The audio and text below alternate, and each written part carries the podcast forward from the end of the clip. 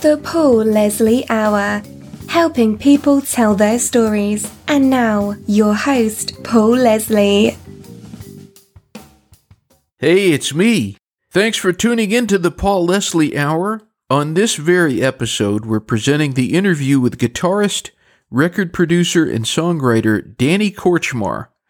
Danny Kortchmar is one of those legendary musicians in the world.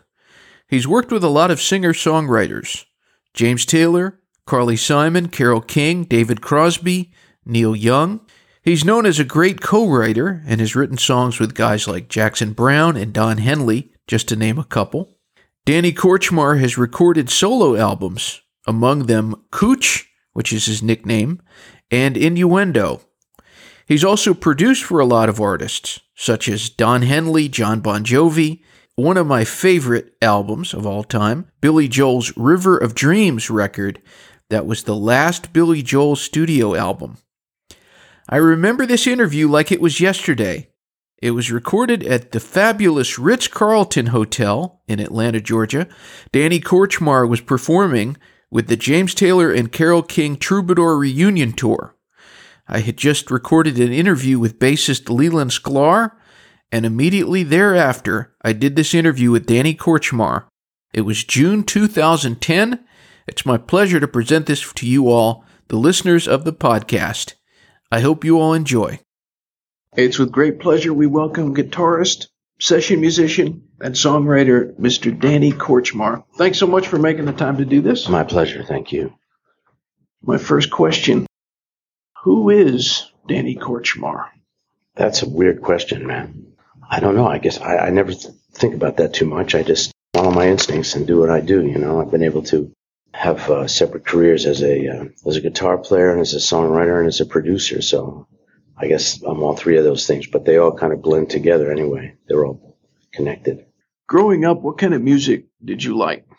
Well, I grew up at a time when uh, there was an explosion of all kinds of music. So uh, I was influenced by folk. There was a big folk boom at that time that uh, Dylan talks about in his book, The Chronicles. Uh, everyone was listening to folk music and listening to the Harry Smith collection, the famous Harry Smith boxed set of, of rural folk music. And then there was also a huge jazz explosion. Jazz was really happening then. And I, uh, I lived outside of New York City, but I was in there all the time as a, as a kid, listening, going to places like Birdland and the Five Spot. And I got to hear the original John Coltrane quartet with uh, Elvin Jones and McCoy Tyner and Jimmy Garrison and um, Art Blakey and the Jazz Messengers. And I loved all that stuff. So that would loomed large.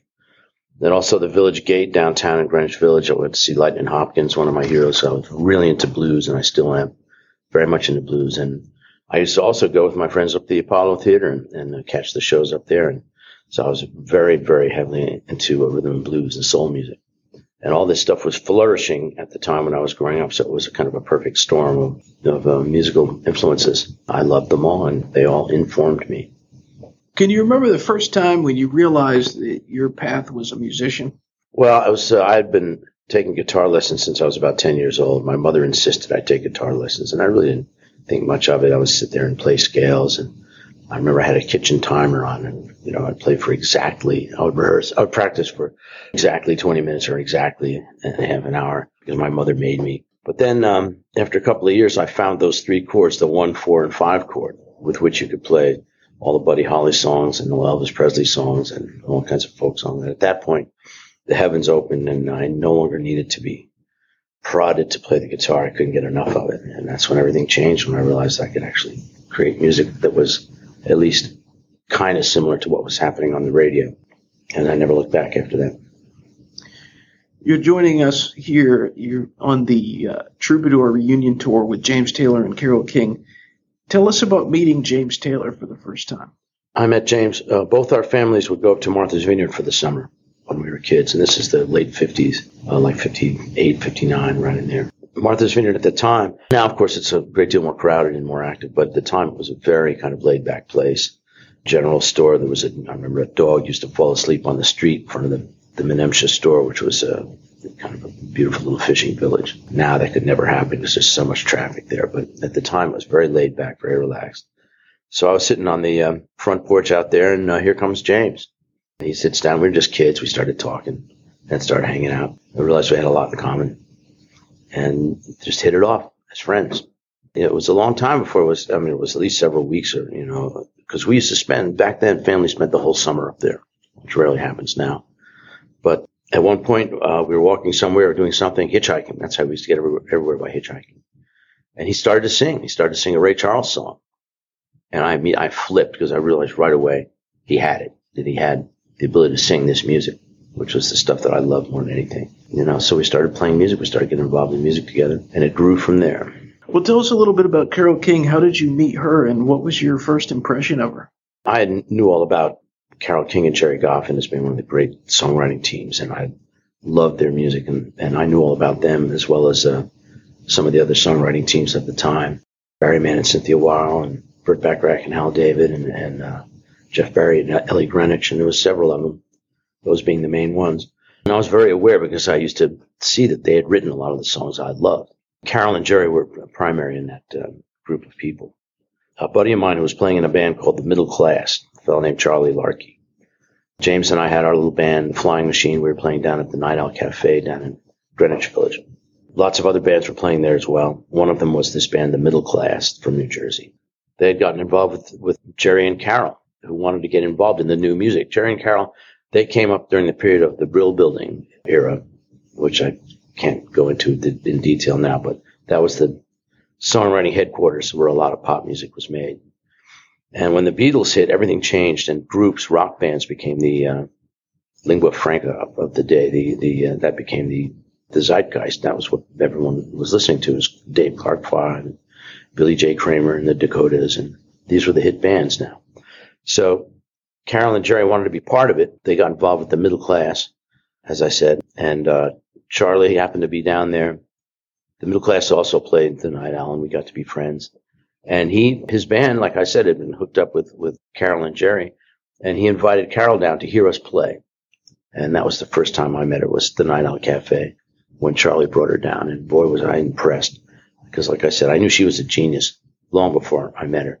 I was very aware of what she had done, and I was really, really uh, thrilled to death to meet this extraordinary talent doing this tour, the Troubadour reunion, through the eyes of Danny Kortchmar, what has this experience been like? I would have to say this is the greatest musical experience I have ever had in my life because we are all brothers and sisters on this tour. It's really like being with family. These tunes are engraved in all of our psyches. And to play song after song like this with Carolyn James and with this amazing band who are all my brothers, like I said, it's the absolute the zenith of my career, I have to say. Is there any memory from this tour thus far that sticks out in your mind as especially memorable? All of it from day one. Really? I can't, you know, just all of it. Just just going to work with these people every day from the first rehearsal on was just uh, uh, something that was so wonderful and so, so such a deep part of me that I couldn't say one experience is better than another. But just uh, us being together is is uh, in itself just a great experience. You've worked with so many just absolutely legendary characters from Don Henley, Stevie Nicks. You could go on all day. Is there any in particular that you, as a special moment to work with? Like, I'm a huge Jackson Browne fan. You worked with him. Yeah. Could you pick one? Well, I'd have to say, uh, I mean, you know, it's, it's kind of a, a toss up because there's a lot of people I was involved with that where it was great. Making James's first albums with the same group of people it was one wonderful experience. But if I had to pick something else, it would be Don Henley working on his three solo albums, which we did over uh, during the 80s. And Don had, uh, the Eagles were on hold at that time. Don was really eager to establish himself as a solo artist. And he chose me to work with him to write, co-write and co-produce with him. And so that whole period of time was just an extraordinary experience that I love very much. Don is a brilliant, brilliant artist. One of the greatest, really, as a singer and a songwriter the thing that Don doesn't do is he doesn't play a musical instrument or he's not real proficient at one. So uh, he needed a collaborator, and, and um, we ended up. I ended up with that in that position, and that was a tremendous thrill and something uh, that's just informed me for the rest of my life. It was just great, and those records I think are absolutely superb. You were just talking about co-producing those albums. How did you get into the production end of music? Well, Peter Asher got me into it. Peter Asher was uh, the guy who produced James's early albums. And he was a dear friend of mine even before he started getting known as a producer. I basically learned about production, as I think we all did, from Peter Asher, who was brilliant. And uh, not enough can be said about how important he is in all of our careers. He, he was a real seminal figure and, and very important to all of us. And he expected a lot from us musicians um, when we did these dates. He expected us to come with ideas. He expected us to think like producers. And of course, after eight or ten years of, of uh, doing sessions for Peter and other people, but especially Peter, I felt that I was prepared to be a producer. And then Peter got me a job producing Carole's daughter, Louise Goffin, Carol and Jerry's oldest daughter, who had signed a deal with the Asylum Records. And I got this this gig through Peter, and that was my first production experience. And as soon as I did it, I realized that, that I thought I could be very good at it. That I had a lot to offer. I was asking Leland if he could choose between recording music in a studio or performing on a tour. Mhm. Could you pick one? Depends on who it's with. There's nothing so thrilling as playing really, really great music like on this tour, playing great song after great song. I can't imagine anything being more thrilling than that and having the audience respond immediately. So that is a great thrill. On the other hand, I mean, you can't really compare the two. On the other hand, producing Henley was also amazing because you could try all kinds of different things. Don was really open to experimentation and wanted to try all kinds of different techniques and sounds and musicians. And so that was also a, a huge thrill. And I was reading on your website that you have an upcoming project. You were going to be recording uh, some interpretations of songs. Right. I'm, I've been spending a lot of time at home before this tour, and I will again after, uh, re-recording a bunch of my songs that have been done by uh, other people. I'm amazingly lucky to have had my songs recorded by songs I wrote the music and lyrics to, recorded by these amazingly brilliant people like Jackson and Don and James. I mean, it's extraordinary to me that these guys who are one of the best songwriters perhaps ever, you know, uh, would be would consider doing songs of mine. But uh, since they did, I feel like I'd like to reinterpret them and keep them alive and do them my own way. So I'm practicing my singing. I'll never be a singer like Don Henley or James, but I have my own way of delivering things. And uh, also, it's a lot of fun for me. It's, it's uh, to revisit this material and knowing now what what I didn't know then, and being able to come back and bring what I know now to these songs. So that's what I'm doing. I'm doing that basically at home.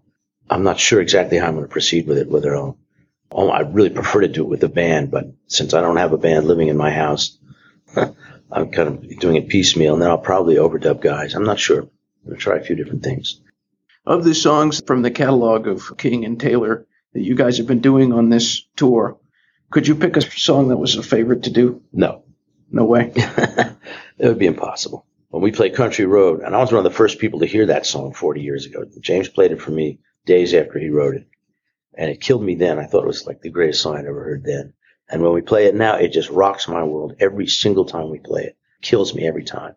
But also Fire and Rain kills me every time. God knows how many times we've all heard or played that song. And yet it still gets to me. It's still extraordinary to play it. It's wonderful to play it. I really couldn't say once, I couldn't pick a song. When I look at the set list that we do every night, I go, oh, this one, that one. I, I look forward basically to playing all of them. Wow. I have two final questions. And before I uh, ask those questions, I want everybody to check out Mr. Kortchmar's home on the web. It's Danny, and then just so that you can write this down, it's K O R T C H M A R dot com, dot com. My two questions. First of all, what is your all time favorite meal? All time favorite meal? Oh man, probably shellfish. Probably a big platter of shellfish, oysters, clams, shrimp. I would say that'd probably be it. My last question for the one and only Danny Kortchmar. This broadcast goes out all over the world. What would you like to say to all the people who are listening in? Oh, I don't know. I don't have any one thing to say except peace and love, really. and keep music alive, you know. Let's keep listening and playing music. I would especially say to young musicians, don't quit. We need music in our lives. We absolutely need it. When Lee and I play these shows and we look out and we hear the response from the audience, we realize how much they need the music that we're doing. And this is extremely rewarding for us. So I would say to young musicians and old, let's keep music alive and vital. That's really the most important thing I have to say.